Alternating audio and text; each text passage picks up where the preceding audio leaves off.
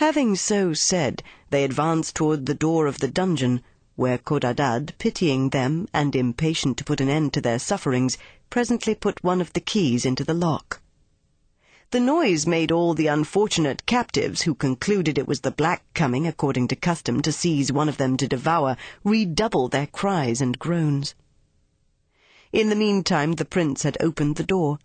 He went down a steep staircase into a deep vault, which received some feeble light from a little window, and in which there were above a hundred persons bound to stakes. Unfortunate travellers, said he to them, who only expected the moment of an approaching death, give thanks to heaven, which has this day delivered you by my means.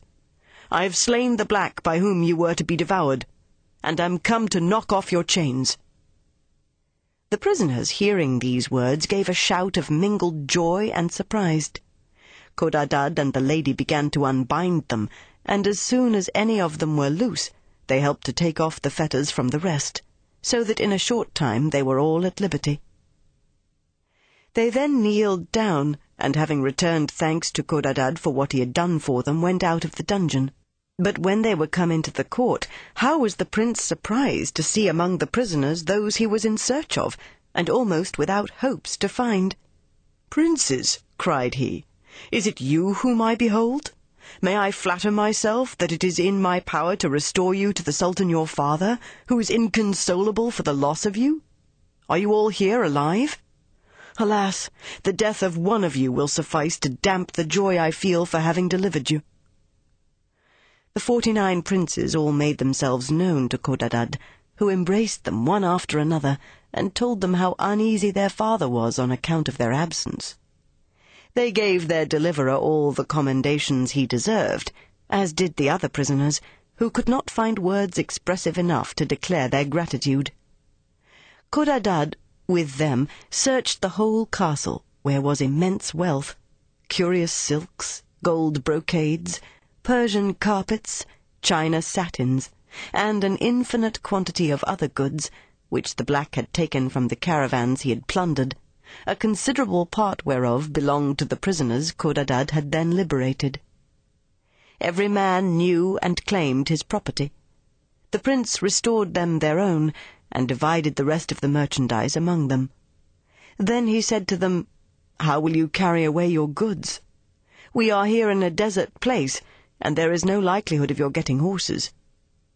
My lord, answered one of the prisoners, the black robbed us of our camels as well as of our goods, and perhaps they may be in the stables of this castle.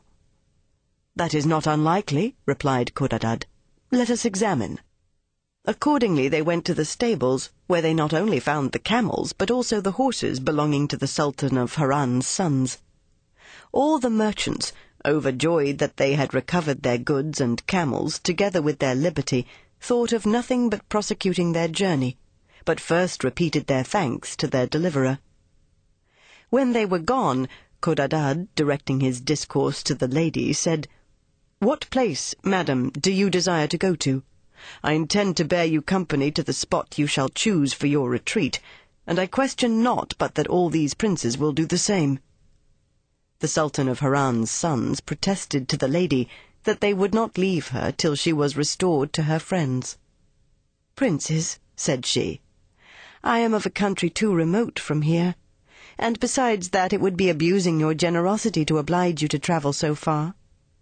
I must confess that I have left my native country forever.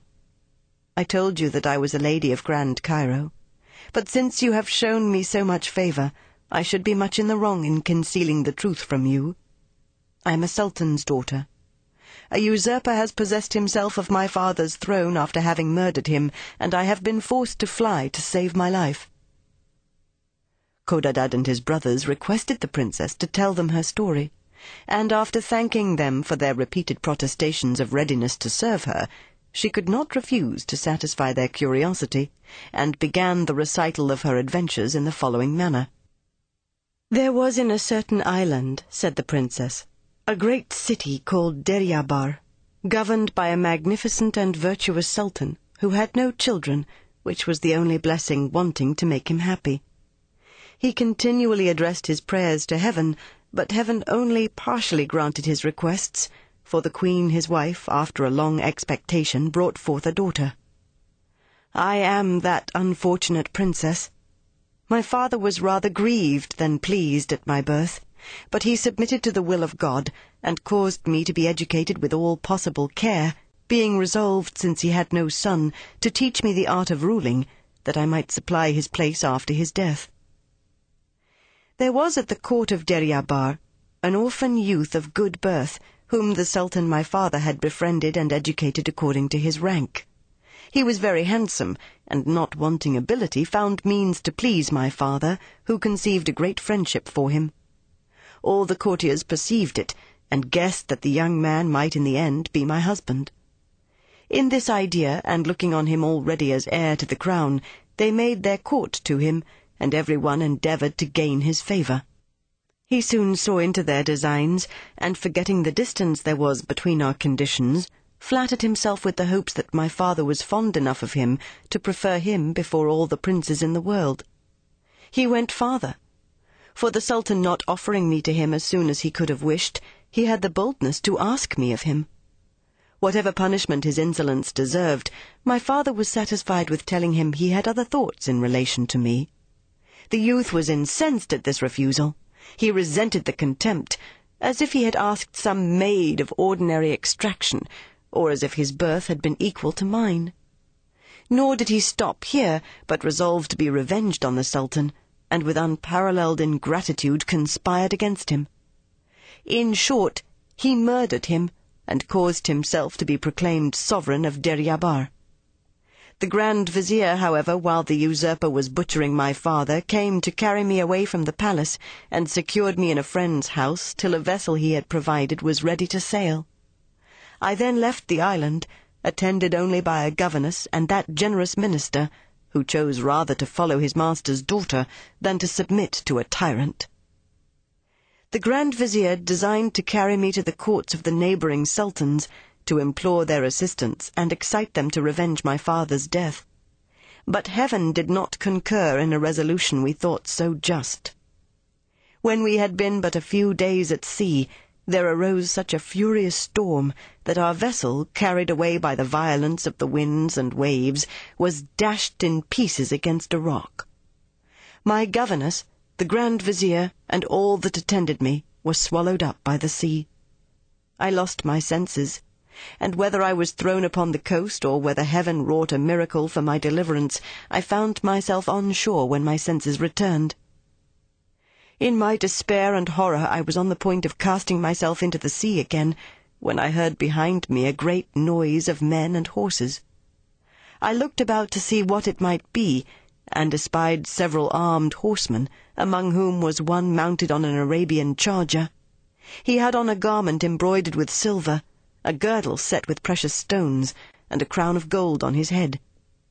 Though his habit had not convinced me that he was chief of the company, I should have judged it by the air of grandeur which appeared in his person. He was a young man extraordinarily well shaped, and perfectly beautiful. Surprised to see a young lady alone in that place, he sent some of his officers to ask who I was. I answered only by weeping. The shore being covered with the wreck of our ship, they concluded that I was certainly some person who had escaped from the vessel. This conjecture excited the curiosity of the officers, who began to ask me a thousand questions, with assurances that their master was a generous prince, and that I should receive protection at his court. The Sultan, impatient to know who I was, grew weary of waiting the return of his officers, and drew near to me. He gazed on me very earnestly, and observing that I did not cease weeping without being able to return an answer to their questions, he forbade them troubling me any more, and directing his discourse to me, Madam, said he, I conjure you to moderate your excessive affliction. I dare assure you that if your misfortunes are capable of receiving any relief, you shall find it in my dominions. You shall live with the Queen, my mother, who will endeavour by her kindness to ease your affliction. I know not yet who you are, but I find I already take an interest in your welfare.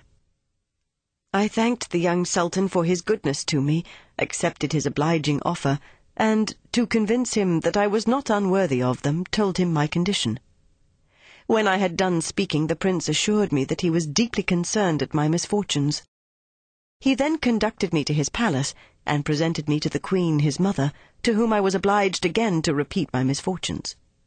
The queen seemed very sensible of my trouble, and conceived extreme affection for me.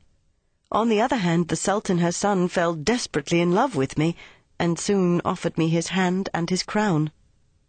I was so taken up with the thoughts of my calamities that the prince, though so lovely a person, did not make so great an impression on me as he might have done at another time. However, gratitude prevailing, I did not refuse to make him happy, and our nuptials were concluded with all imaginable splendour. While the people were taken up with the celebration of their sovereign's nuptials, a neighbouring prince, his enemy, made a descent by night on the island with a great number of troops, and surprised and cut to pieces my husband's subjects.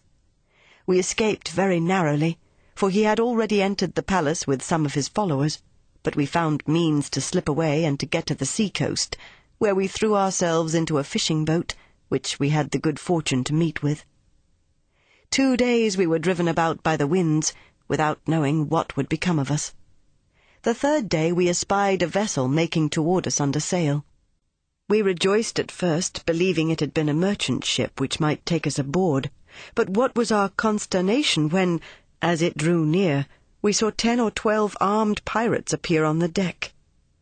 Having boarded, five or six of them leaped into our boat, seized us, bound the prince, and conveyed us into their ship, where they immediately took off my veil. My youth and features touched them, and they all declared how much they were charmed at the sight of me. Instead of casting lots, each of them claimed the preference, and me as his right. The dispute grew warm, they came to blows, and fought like madmen. The deck was soon covered with dead bodies, and they were all killed but one, who being left sole possessor of me, said, You are mine. I will carry you to Grand Cairo, to deliver you to a friend of mine to whom I have promised a beautiful slave. But who, added he, looking upon the Sultan my husband, is that man? What relation does he bear to you? Are you allied by blood or love? Sir, answered I, he is my husband. If so, replied the pirate, in pity I must rid myself of him. It would be too great an affliction to him to see you disposed of to another. Having spoken these words, he took up the unhappy prince, who was bound, and threw him into the sea, notwithstanding all my endeavours to prevent him. I shrieked in a dreadful manner at the sight of what he had done, and had certainly cast myself into the sea also, but that the pirate held me. He saw my design, and therefore bound me with cords to the mainmast, then hoisting sail made toward the land and got ashore. He unbound me and led me to a little town, where he bought camels, tents, and slaves, and then set out for Grand Cairo, designing, as he still said, to present me to his friend according to his promise. We had been several days upon the road, when, as we were crossing this plain yesterday, we descried the black who inhabited this castle. At a distance we took him for a tower, and when near us could scarcely believe him to be a man. He drew his huge scimitar, and summoned the pirate to yield himself prisoner with all his slaves and the lady he was conducting. You know the end of this dreadful adventure, and can foresee what would have been my fate, had you, generous prince, not come to my deliverance. As soon as the princess had finished the recital of her adventures, Codadad declared to her that he was deeply concerned at her misfortunes. But, madam, added he, it shall be your own fault if you do not live at ease for the future. The Sultan of Harran's sons offer you a safe retreat in the court of their father. Be pleased to accept of it, and if you do not disdain the affection of your deliverer, permit me to assure you of it, and to espouse you before all these princes. Let them be witnesses to our contract.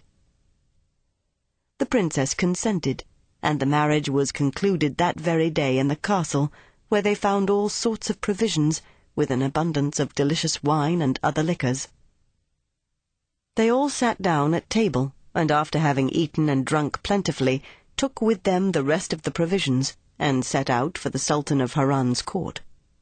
They travelled several days, encamping in the pleasantest places they could find, and were within one day's journey of Harran, when Codadad, directing his discourse to all his company, said, Princes, I have too long concealed from you who I am. Behold your brother, Codadad. I, as well as you, received my being from the Sultan of Harran. The Prince of Samaria brought me up, and the Princess Pirouzeh is my mother. Madam, added he, addressing himself to the Princess of Deryabar, do you also forgive me for having concealed my birth from you? Perhaps by discovering it sooner, I might have prevented some disagreeable reflections, which may have been occasioned by a match you may have thought unequal. No, sir, answered the princess. The opinion I at first conceived of you heightened every moment, and you did not stand in need of the extraction you now discover to make me happy. The princes congratulated Codadad on his birth, and expressed much satisfaction at being made acquainted with it. But in reality, instead of rejoicing, their hatred of so amiable a brother was increased.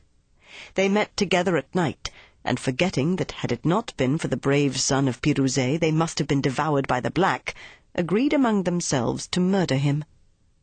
We have no other course to choose, said one of them. For the moment our father shall come to understand that this stranger, of whom he is already so fond, is our brother, he will declare him his heir, and we shall all be obliged to obey and fall down before him. He added much more, which made such an impression on their unnatural minds that they immediately repaired to Codadad, then asleep, stabbed him repeatedly, and leaving him for dead in the arms of the Princess of Deryabar, proceeded on their journey to the city of Harran, where they arrived the next day.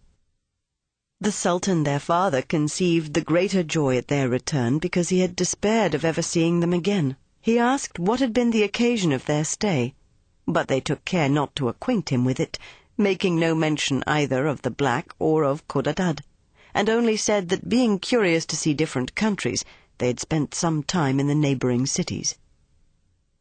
In the meantime, Codadad lay in his tent, weltering in his blood, and little differing from a dead man, with the princess his wife, who seemed to be in not much better condition than himself. She rent the air with her dismal shrieks, tore her hair, and bathing her husband's body with her tears. Alas, Codadad, my dear Codadad, cried she, is it you whom I behold just departing this life? Can I believe these are your brothers who have treated you so unmercifully, these brothers whom thy valour has saved? O oh, heaven, which has condemned me to lead a life of calamities, if you will not permit me to have a consort, why did you permit me to find one? Behold, you have now robbed me of two, just as I began to be attached to them. By these and other moving expressions the afflicted princess of Deryabar vented her sorrow, fixing her eyes on the unfortunate Codadad, who could not hear her. But he was not dead, and his consort, observing that he still breathed, ran to a large town she espied in the plain to inquire for a surgeon. She was directed to one, who went immediately with her but when they came to the tent they could not find Codadad, which made them conclude he had been dragged away by some wild beast to be devoured. The princess renewed her complaints and lamentations in a most affecting manner. The surgeon was moved, and being unwilling to leave her in so distressed a condition, proposed to her to return to the town, offering her his house and service. She suffered herself to be prevailed upon, the surgeon conducted her to his house, and without knowing as yet who she was, treated her with all imaginable courtesy and respect. He used all his endeavours to comfort her, but it was vain to think of removing her sorrow. Madam, said he to her one day, be pleased to recount to me your misfortunes. Tell me your country and your condition. Perhaps I may give you some good advice, when I am acquainted with all the circumstances of your calamity. The surgeon's words were so efficacious that they wrought on the princess, who recounted to him all her adventures. And when she had done, the surgeon directed his discourse to her. Madam, said he, you ought not thus to give way to your sorrow. You ought rather to arm yourself with resolution, and perform what the duty of a wife requires of you. You are bound to avenge your husband. If you please, I will wait on you as your attendant. Let us go to the Sultan of Harran's court. He is a good and a just prince. You need only represent to him in lively colours how Prince Codadad has been treated by his brothers. I am persuaded he will do you justice. I submit to your reasoning, answered the princess. It is my duty to endeavour to avenge Codadad, and since you are so generous as to offer to attend me, I am ready to set out. No sooner had she fixed this resolution than the surgeon ordered two camels to be made ready, on which the princess and he mounted, and repaired to Harran. They alighted at the first caravanserai they found, and inquired of the host the news at court. Deryabar, said he, is in very great perplexity. The Sultan had a son, who lived long with him as a stranger, and none can tell what is become of the young prince. One of the Sultan's wives, named Pirouzeh, is his mother. She has made all possible inquiry, but to no purpose. The Sultan has forty-nine other sons, all by different mothers, but not one of them has virtue enough to comfort him for the death of Codadad. I say his death, because it is impossible he should be still alive, since no intelligence has been heard of him, notwithstanding so much search has been made. The surgeon, having heard this account from the host, concluded that the best course the princess of Deryabar could take was to wait upon Pirouzeh. But that step required much precaution, for it was to be feared that if the Sultan of Harran's sons should happen to hear of the arrival of their sister-in-law and her design, they might cause her to be conveyed away before she could discover herself. The surgeon weighed all these circumstances, and therefore, that he might manage matters with discretion, desired the princess to remain in the caravanserai, whilst he repaired to the palace to observe which might be the safest way to conduct her to Pirouzeh. He went accordingly into the city, and was walking toward the palace when he beheld a lady mounted on a mule richly accoutred. She was followed by several ladies mounted also on mules, with a great number of guards and black slaves. All the people formed a lane to see her pass along, and saluted her by prostrating themselves on the ground. The surgeon paid her the same respect, and then asked a calender, who happened to stand by him, whether that lady was one of the Sultan's wives. Yes, brother, answered the calender. She is, and the most honoured and beloved by the people, because she is the mother of Prince Codadad, of whom you must have heard. The surgeon asked no more questions, but followed Pirouzeh to a mosque, into which she went to distribute alms, and assist at the public prayers which the Sultan had ordered to be offered up for the safe return of Codadad. The surgeon broke through the throng and advanced to Pirouzeh's guards. He waited the conclusion of the prayers, and when the princess went out, stepped up to one of her slaves and whispered him in the ear, Brother, I have a secret of moment to impart to the Princess Pirouzeh. May not I be introduced into her apartment? If that secret, answered the slave, relates to Prince Codadad, I dare promise you shall have audience of her. But if it concerns not him, it is needless for you to be introduced, for her thoughts are all engrossed by her son. It is only about that dear son, replied the surgeon, that I wish to speak to her. If so, said the slave, you need but follow us to the palace, and you shall soon have the opportunity. Accordingly, as soon as Pirouzeh was returned to her apartment, the slave acquainted her that a person unknown had some important information to communicate to her, and that it related to Prince Codadad. No sooner had he uttered these words than Pirouzeh expressed her impatience to see the stranger.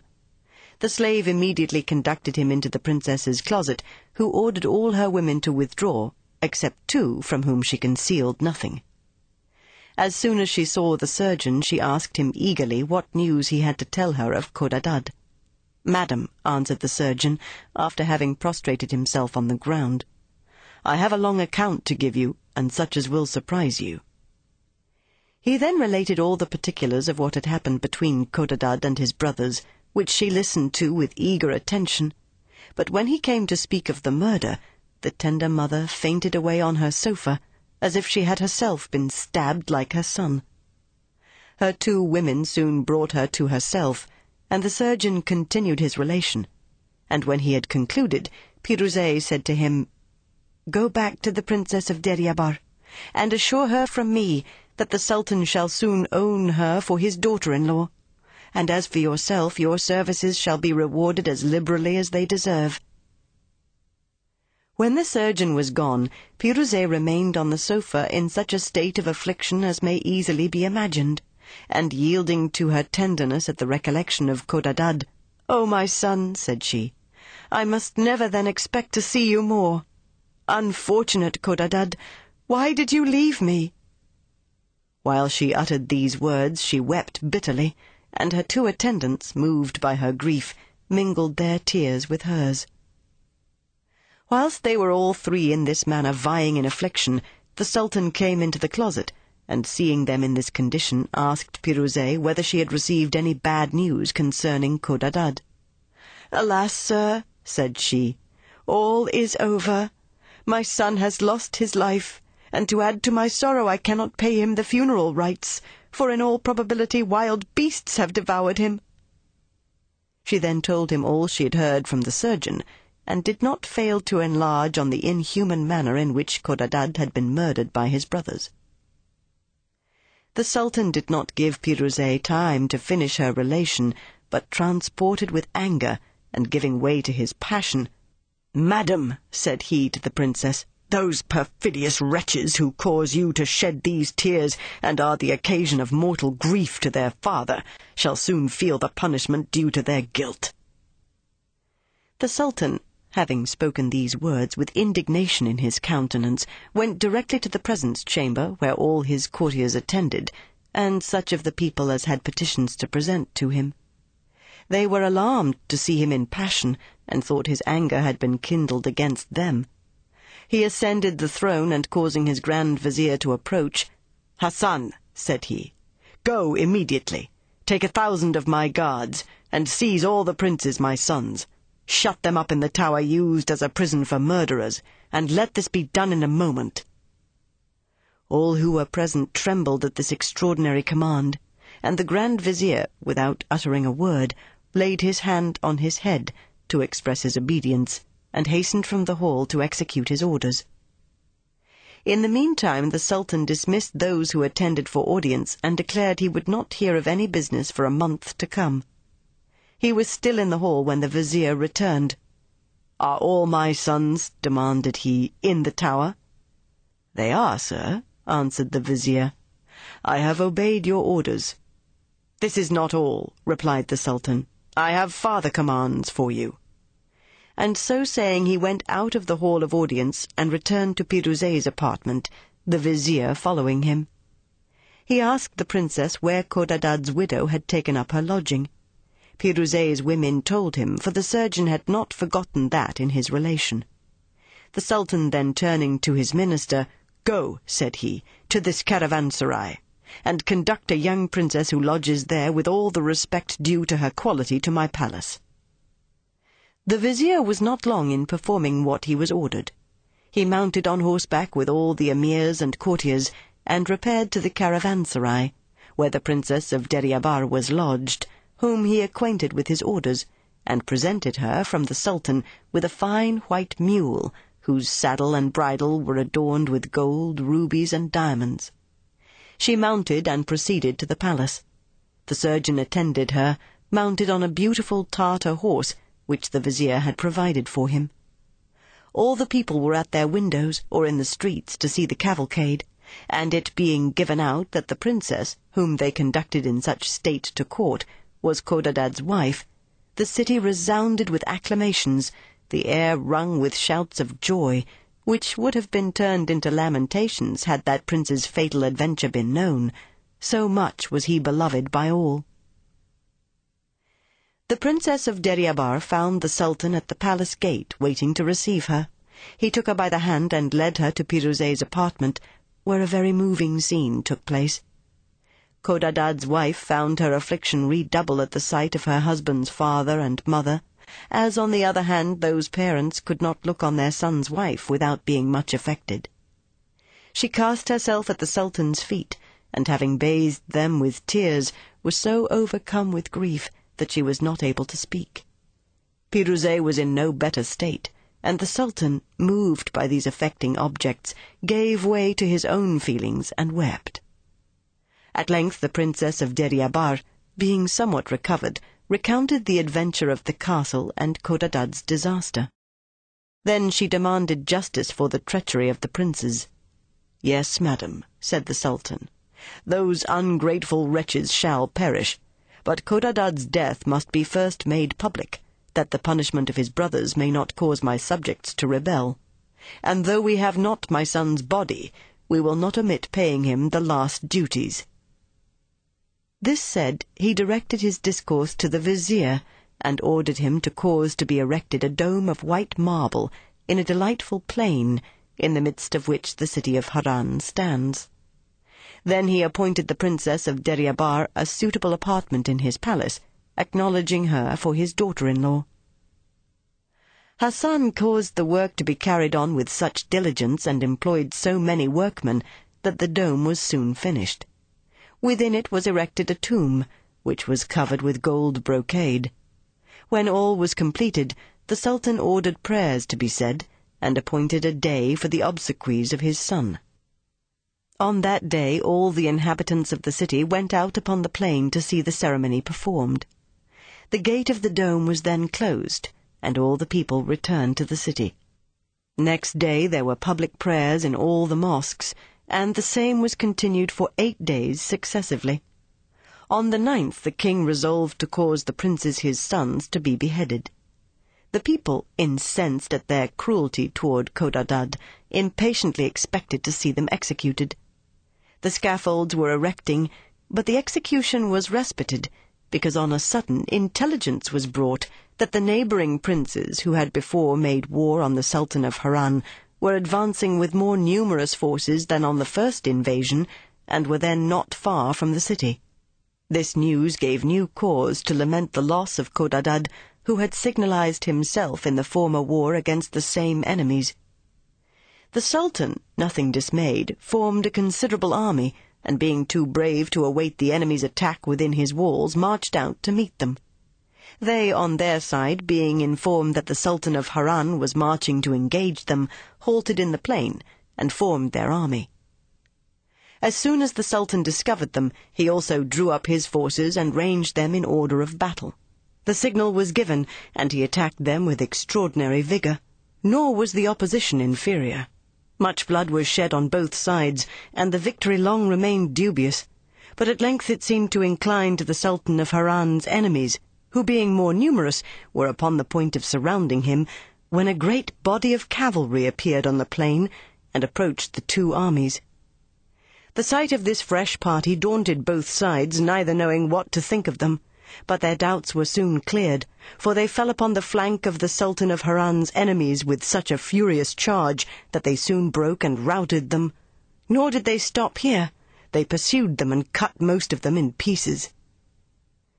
The Sultan of Harran, who had attentively observed all that passed, admired the bravery of this strange body of cavalry, whose unexpected arrival had given the victory to his army.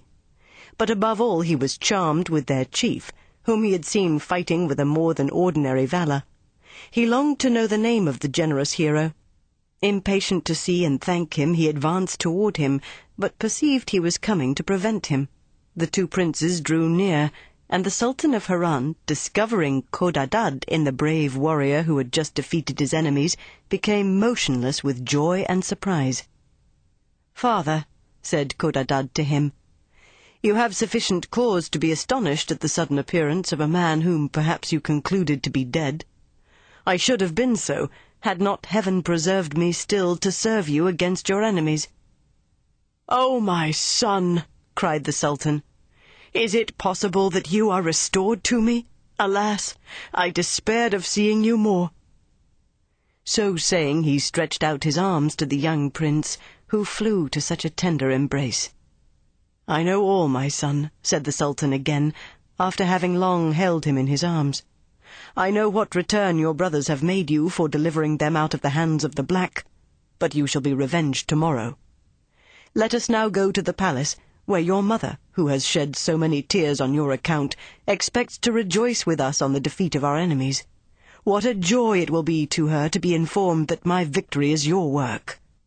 Sir, said Codadad, Give me leave to ask how you could know the adventure of the castle. Have any of my brothers, repenting, owned it to you? No, answered the Sultan.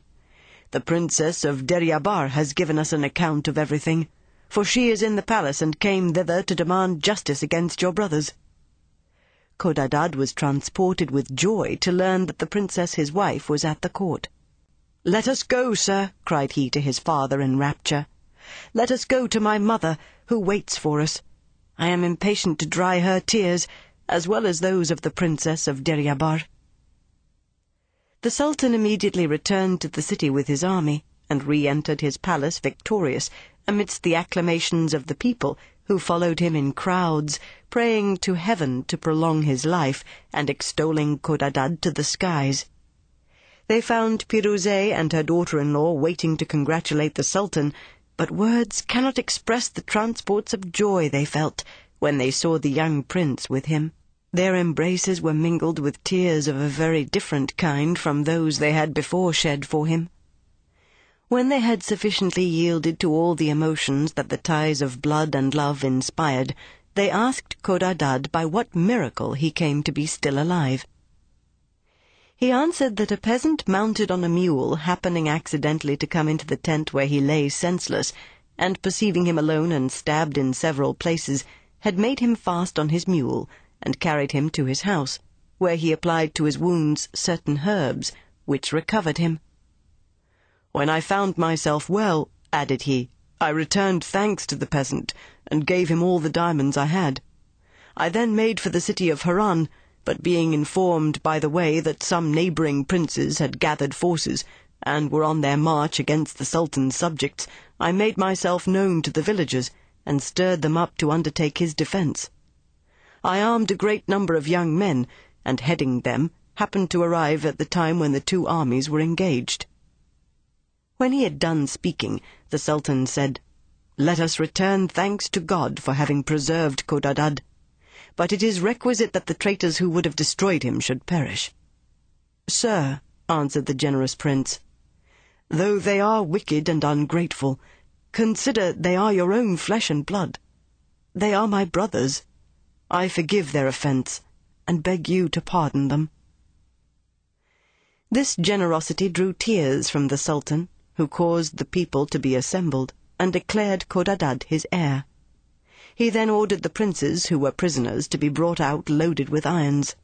Pirouzè's son struck off their chains, and embraced them all successively with as much sincerity and affection as he had done in the Black's castle.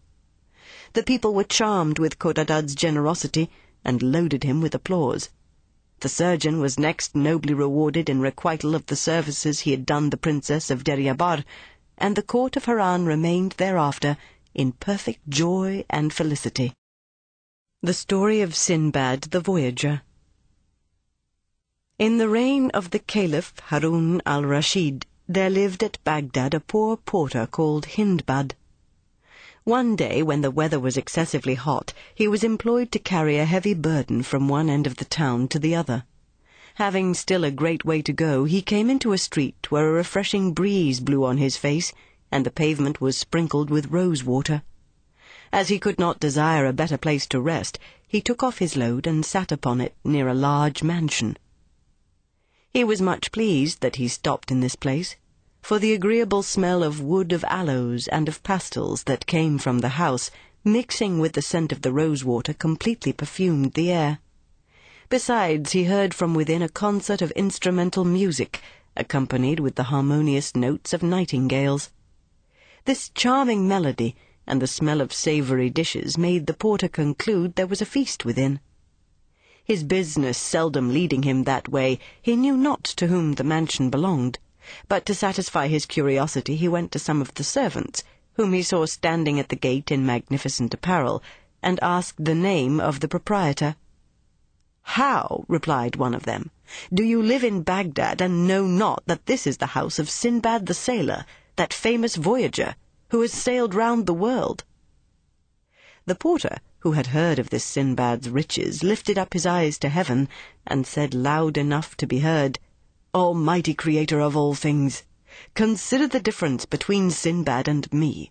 I am every day exposed to fatigues and calamities, and can scarcely get barley bread for myself and my family, whilst happy Sinbad expends immense riches, and leads a life of pleasure. What has he done to obtain a lot so agreeable? And what have I done to deserve one so wretched? Whilst the porter was thus indulging his melancholy, a servant came out of the house, and taking him by the arm, bade him to follow him, for Sinbad his master wanted to speak to him. The servants brought him into a great hall, where a number of people sat round a table, covered with all sorts of savoury dishes. At the upper end sat a venerable gentleman with a long white beard, and behind him stood a number of officers and domestics, all ready to attend his pleasure. This personage was Sinbad. The porter, whose fear was increased at the sight of so many people and of a banquet so sumptuous, saluted the company trembling. Sinbad bade him draw near, and seating him at his right hand, served him himself, and gave him a cup of excellent wine.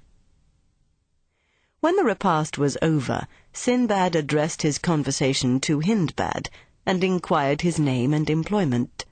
My lord, answered he, my name is Hindbad. I am very glad to see you, replied Sinbad, but I wish to hear from your own mouth what it was you lately said in the street. Sinbad had himself heard the porter complain through the window, and this it was that induced him to have him brought in. At this request, Hindbad hung down his head in confusion, and replied, My lord, I confess that my fatigue put me out of humour, and occasioned me to utter some indiscreet words, which I beg you to pardon. Do not think I am so unjust, resumed Sinbad, as to resent such a complaint, but I must rectify your error concerning myself. You think, no doubt, that I have acquired without labour and trouble the ease which I now enjoy. But do not mistake. I did not attain to this happy condition without enduring for several years more trouble of body and mind than can well be imagined. Yes, gentlemen, he added, speaking to the whole company, I can assure you my troubles were so extraordinary that they were calculated to discourage the most covetous from undertaking such voyages as I did to acquire riches. Perhaps you have never heard a distinct account of my wonderful adventures and since I have this opportunity, I will give you a faithful account of them, not doubting but it will be acceptable. The First Voyage I inherited from my father considerable property, the greater part of which I squandered in my youth in dissipation. But I perceived my error, and reflected that riches were perishable, and quickly consumed by such ill managers as myself. I further considered that by my irregular way of living I wretchedly misspent my time, which is of all things the most valuable. Struck with these reflections, I collected the remains of my fortune and sold all my effects by public auction. I then entered into a contract with some merchants who traded by sea. I took the advice of such as I thought most capable, and resolving to improve what money I had, I embarked with several merchants on board a ship, which we had jointly fitted out. We set sail, and steered our course toward the Indies through the Persian Gulf, which is formed by the coasts of Arabia Felix on the right, and by those of Persia on the left. At first I was troubled with seasickness, but speedily recovered my health, and was not afterward subject to that complaint. In our voyage we touched at several islands, where we sold or exchanged our goods. One day, whilst under sail, we were becalmed near a small island, but little elevated above the level of the water, and resembling a green meadow. The captain ordered his sails to be furled, and permitted such persons as were so inclined to land, of which number I was one. But while we were enjoying ourselves in eating and drinking, and recovering ourselves from the fatigue of the sea, the island on a sudden trembled and shook us terribly. The motion was perceived on board the ship, and we were called upon to re-embark speedily, or we should all be lost, for what we took for an island proved to be the back of a sea monster. The nimblest got into the sloop, others betook themselves to swimming, but for myself I was still upon the back of the creature when he dived into the sea, and I had time only to catch hold of a piece of wood that we had brought out of the ship. Meanwhile, the captain, having received those on board who were in the sloop, and taken up some of those that swam, resolved to improve the favourable gale that had just risen, and hoisting his sails pursued his voyage, so that it was impossible for me to recover the ship. Thus was I exposed to the mercy of the waves all the rest of the day and the following night. By this time I found my strength gone, and despaired of saving my life, when happily a wave threw me against an island. The bank was high and rugged, so that I could scarcely have got up, had it not been for some roots of trees, which chance placed within reach. Having gained the land, I lay down upon the ground half dead, until the sun appeared. Then, though I was very feeble, both from hard labour and want of food, I crept along to find some herbs fit to eat, and had the good luck not only to procure some, but likewise to discover a spring of excellent water, which contributed much to recover me. After this I advanced farther into the island, and at last reached a fine plain, where at a great distance I perceived some horses feeding. I went toward them, and as I approached heard the voice of a man, who immediately appeared and asked me who I was. I related to him my adventure, after which, taking me by the hand, he led me into a cave, where there were several other people, no less amazed to see me than I was to see them. I partook of some provisions which they offered me. I then asked them what they did in such a desert place, to which they answered that they were grooms belonging to the Maharaja, sovereign of the island, and that every year at the same season they brought thither the king's horses for pasturage. They added that they were to return home on the morrow, and had I been one day later I must have perished, because the inhabited part of the island was at a great distance, and it would have been impossible for me to have got thither without a guide.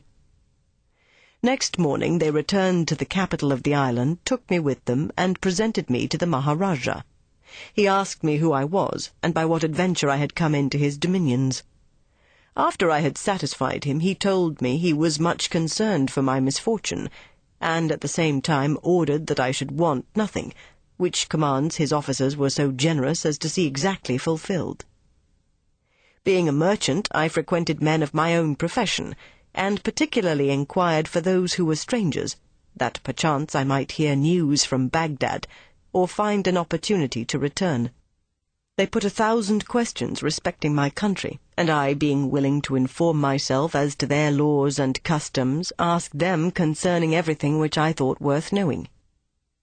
There belongs to this king an island named Cassel, they assured me that every night a noise of drums was heard there, whence the mariners fancied that it was the residence of Degyal. I determined to visit this wonderful place, and in my way thither saw fishes of one hundred and two hundred cubits long, that occasion more fear than hurt, for they are so timorous that they will fly upon the rattling of two sticks or boards. I saw likewise other fish about a cubit in length, that had heads like owls. As I was one day at the port after my return, a ship arrived, and as soon as she cast anchor they began to unload her, and the merchants on board ordered their goods to be carried into the custom house. As I cast my eye upon some bales and looked the name, I found my own, and perceived the bales to be the same that I had embarked at Bassorah. I also knew the captain, but being persuaded that he believed me to be drowned, I went and asked him whose bales these were. He replied that they belonged to a merchant of Baghdad called Sinbad, who came to sea with him, but had unfortunately perished on the voyage, and that he had resolved to trade with the bales until he met with some of his family, to whom he might return the profit. I am that Sinbad, said I, whom you thought to be dead, and those bales are mine. When the captain heard me speak thus, Heavens, he exclaimed, whom can we trust in these times? There is no faith left among men. I saw Sinbad perish with my own eyes, as did also the passengers on board, and yet you tell me you are that Sinbad. What impudence is this? You tell a horrible falsehood in order to possess yourself of what does not belong to you. Have patience, replied I. Do me the favour to hear what I have to say. Then I told him how I had escaped, and by what adventure I met with the grooms of the Maharaja, who had brought me to his court. The captain was at length persuaded that I was no cheat, for there came people from his ship who knew me and expressed much joy at seeing me alive. At last he recollected me himself, and embracing me, Heaven be praised, said he, for your happy escape. I cannot express the joy it affords me. There are your goods, take and do with them as you please. I thanked him, acknowledged his probity, and offered him part of my goods as a present, which he generously refused. I took out what was most valuable in my bales and presented them to the Maharaja, who, knowing my misfortune, asked me how I came by such rarities. I acquainted him with the circumstance of their recovery.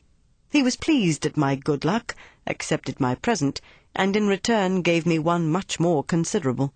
Upon this I took leave of him and went aboard the same ship, after I had exchanged my goods for the commodities of that country.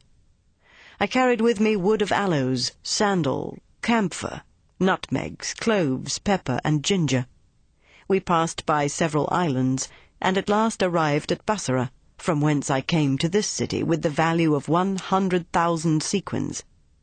My family and I received one another with sincere affection. I bought slaves and a landed estate and built a magnificent house. Thus I settled myself, resolving to forget the miseries I had suffered, and to enjoy the pleasures of life. Sinbad stopped here and ordered the musicians to proceed with their concert, which the story had interrupted. The company continued enjoying themselves till the evening, when Sinbad sent for a purse of a hundred sequins, and giving it to the porter, said, Take this, Hindbad, return to your home, and come back tomorrow to hear more of my adventures. The porter went away, astonished at the honour done and the present made him. The account of this adventure proved very agreeable to his wife and children, who did not fail to return thanks to God for what Providence had sent them by the hand of Sinbad. Hindbad put on his best apparel next day and returned to the bountiful traveller who welcomed him heartily. When all the guests had arrived, dinner was served. When it was ended, Sinbad, addressing himself to the company, said, Gentlemen, be pleased to listen to the adventures of my second voyage. They deserve your attention even more than those of the first. Upon this everyone held his peace, and Sinbad proceeded. The Second Voyage I designed after my first voyage to spend the rest of my days at Bagdad, but it was not long ere I grew weary of an indolent life. My inclination to trade revived. I bought goods proper for the commerce I intended, and put to sea a second time with merchants of known probity. We embarked on board a good ship, and after recommending ourselves to God, set sail. We traded from island to island, and exchanged commodities with great profit. One day we landed on an island covered with several sorts of fruit trees, but we could see neither man nor animal. We went to take a little fresh air in the meadows along the streams that watered them. Whilst some diverted themselves with gathering flowers and others fruits, I took my wine and provisions and sat down near a stream betwixt two high trees which formed a thick shade. I made a good meal and afterward fell asleep. I cannot tell how long I slept, but when I awoke, the ship was gone. I got up and looked around me, but could not see one of the merchants who landed with me. I perceived the ship under sail, but at such a distance that I lost sight of her in a short time. In this sad condition I was ready to die with grief. I cried out in agony and threw myself upon the ground, where I lay some time in despair. I upbraided myself a hundred times for not being content with the produce of my first voyage that might have sufficed me all my life. But all this was in vain, and my repentance came too late. At last I resigned myself to the will of God. Not knowing what to do, I climbed up to the top of a lofty tree, from whence I looked about on all sides to see if I could discover anything that could give me hopes. When I gazed toward the sea, I could see nothing but sky and water, but looking over the land, I beheld something white, and coming down, I took what provision I had left and went toward it, the distance being so great that I could not distinguish what it was. As I approached, I thought it to be a white dome of a prodigious height and extent, and when I came up to it, I touched it and found it to be very smooth. I went round to see if it was open on any side, but saw that it was not, and that there was no climbing up to the top, as it was so smooth. It was at least fifty paces round. By this time the sun was about to set, and all of a sudden the sky became as dark as if it had been covered with a thick cloud. I was much astonished at this sudden darkness, but much more when I found it occasioned by a bird of monstrous size that came flying toward me. I remembered that I had often heard mariners speak of a miraculous bird called the roc, and conceived that the great dome which I so much admired must be its egg. As I perceived the roc coming, I crept close to the egg, so that I had before me one of the bird's legs, which was as big as the trunk of a tree. I tied myself strongly to it with my turban, in hopes that next morning she would carry me with her out of this desert island. After having passed the night in this condition, the bird flew away as soon as it was daylight, and carried me so high that I could not discern the earth. She afterward descended with so much rapidity that I lost my senses. But when I found myself on the ground, I speedily untied the knot, and had scarcely done so when the roc, having taken up a serpent of a monstrous length in her bill, flew away. The spot where she left me was encompassed on all sides by mountains, that seemed to reach above the clouds, and so steep that there was no possibility of getting out of the valley. This was a new perplexity, so that when I compared this place with the desert island from which the roc had brought me, I found that I had gained nothing by the change. As I walked through this valley, I perceived it was strewed with diamonds, some of which were of a surprising bigness. I took pleasure in looking upon them, but shortly saw at a distance such objects as greatly diminished my satisfaction, namely, a great number of serpents, so monstrous that the least of them was capable of swallowing an elephant. They retired in the daytime to their dens, where they hid themselves from the roc, their enemy, and came out only in the night. I spent the day in walking about in the valley, resting myself at times in such places as I thought most convenient. When night came on, I went into a cave, where I thought I might repose in safety. I secured the entrance with a great stone to preserve me from the serpents, but not so far as to exclude the light. I supped on part of my provisions, but the serpents, which began hissing round me, put me into such extreme fear that I could not sleep. When day appeared, the serpents retired, and I came out of the cave trembling. I can justly say that I walked upon diamonds without feeling any inclination to touch them. At last I sat down, and notwithstanding my apprehensions, not having closed my eyes during the night, fell asleep, after having eaten a little more of my provision. But I had scarcely shut my eyes when something that fell by me with a great noise awaked me. This was a large piece of raw meat, and at the same time I saw several others fall down from the rocks in different places. I had always regarded as fabulous what I had heard sailors and others relate of the Valley of Diamonds, and of the stratagems employed by merchants to obtain jewels from thence, but now I found that they had stated nothing but truth. For the fact is that the merchants come to the neighbourhood of this valley when the eagles have young ones, and throwing great joints of meat into the valley, the diamonds upon whose points they fall stick to them. The eagles, which are stronger in this country than anywhere else, pounce with great force upon those pieces of meat, and carry them to their nests on the rocks to feed their young. The merchants at this time run to the nests, drive off the eagles by their shouts, and take away the diamonds that stick to the meat. Until I perceived the device, I had concluded it to be impossible for me to leave this abyss, which I regarded as my grave. But now I changed my opinion, and began to think upon the means of my deliverance. I began to collect the largest diamonds I could find, and put them into the leather bag in which I used to carry my provisions. I afterward took the largest of the pieces of meat, tied it close round me with the cloth of my turban, and then laid myself upon the ground with my face downward, the bag of diamonds being made fast to my girdle. I had scarcely placed myself in this posture when the eagles came. Each of them seized a piece of meat, and one of the strongest, having taken me up, with the piece of meat to which I was fastened, carried me to his nest on the top of the mountain. The merchants immediately began their shouting to frighten the eagles, and when they had obliged them to quit their prey, one of them came to the nest where I was. He was much alarmed when he saw me, but recovering himself, instead of inquiring how I came thither, began to quarrel with me, and asked why I stole his goods. You will treat me, replied I, with more civility when you know me better.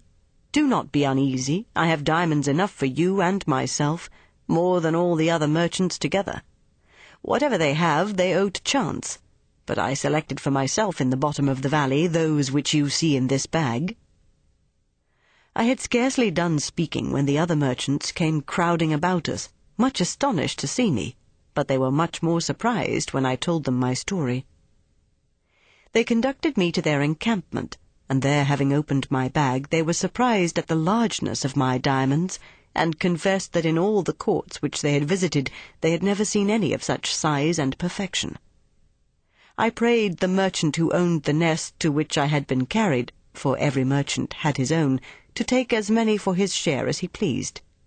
He contented himself with one, and that the least of them, and when I pressed him to take more, No, said he, I'm very well satisfied with this, which is valuable enough to save me the trouble of making any more voyages, and will raise as great a fortune as I desire. I spent the night with the merchants, to whom I related my story a second time, for the satisfaction of those who had not heard it. I could not moderate my joy when I found myself delivered from the danger I have mentioned.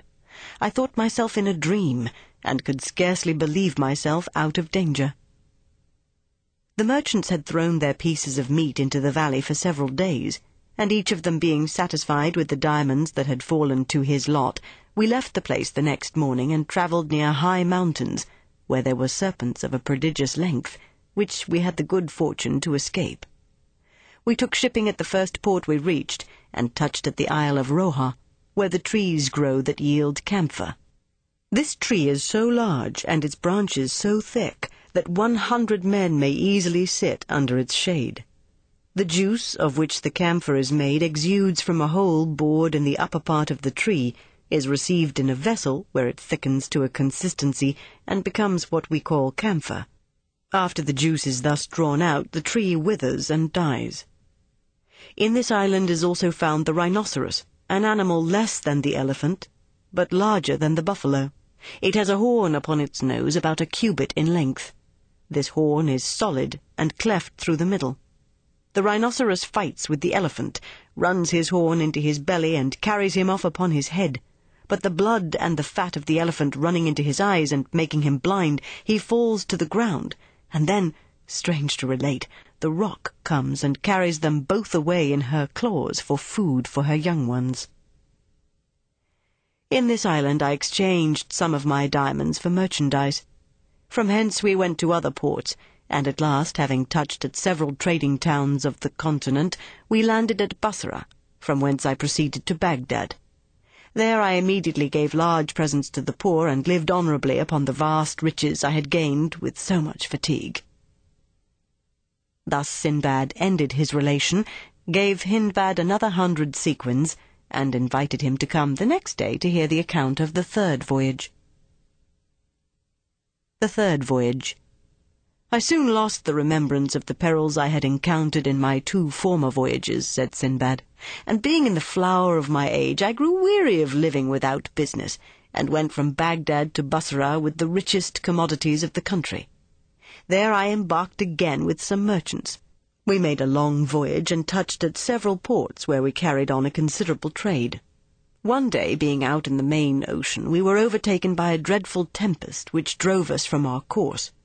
The tempest continued several days and brought us before the port of an island, which the captain was very unwilling to enter, but we were obliged to cast anchor. When we had furled our sails, the captain told us that this and some other neighbouring islands were inhabited by hairy savages who would speedily attack us, and though they were but dwarfs, yet we must make no resistance, for they were more in number than the locusts, and if we happened to kill one of them, they would all fall upon us and destroy us. We soon found that what he had told us was but too true. An innumerable multitude of frightful savages about two feet high, covered all over with red hair, came swimming towards us, and encompassed our ship. They spoke to us as they came near, but we understood not their language, and they climbed up the sides of the ship with such agility as surprised us. They took down our sails, cut the cables, and hauling to the shore, made us all get out, and afterward carried the ship into another island from whence they had come. We went forward into the island, where we gathered some fruits and herbs to prolong our lives as long as we could, but we expected nothing but death. As we advanced, we perceived at a distance a vast pile of buildings, and made toward it. We found it to be a palace, elegantly built and very lofty, with a gate of ebony, which we forced open. We entered the court, where we saw before us a large apartment with a porch, having on one side a heap of human bones, and on the other a vast number of roasting spits. We trembled at this spectacle, and being fatigued with travelling, fell to the ground, seized with deadly apprehension, and lay a long time motionless. The sun set. The gate of the apartment opened with a loud crash, and there came out the horrible figure of a black man, as tall as a lofty palm tree. He had but one eye, and that in the middle of his forehead, where it looked as red as a burning coal. His four foreteeth were very long and sharp, and stood out of his mouth, which was as deep as that of a horse. His upper lip hung down upon his breast. His ears resembled those of an elephant, and covered his shoulders, and his nails were as long and crooked as the talons of the greatest birds. At the sight of so frightful a giant we became insensible, and lay like dead men. At last we came to ourselves, and saw him sitting in the porch looking at us. When he had considered us well, he advanced toward us, and laying his hand upon me, took me up by the nape of my neck, and turned me round as a butcher would do a sheep's head. After having examined me, and perceiving me to be so lean that I had nothing but skin and bone, he let me go. He took up all the rest one by one, and viewed them in the same manner. The captain being the fattest, he held him with one hand as I would do a sparrow, and thrust a spit through him. He then kindled a great fire, roasted, and ate him in his apartment for supper.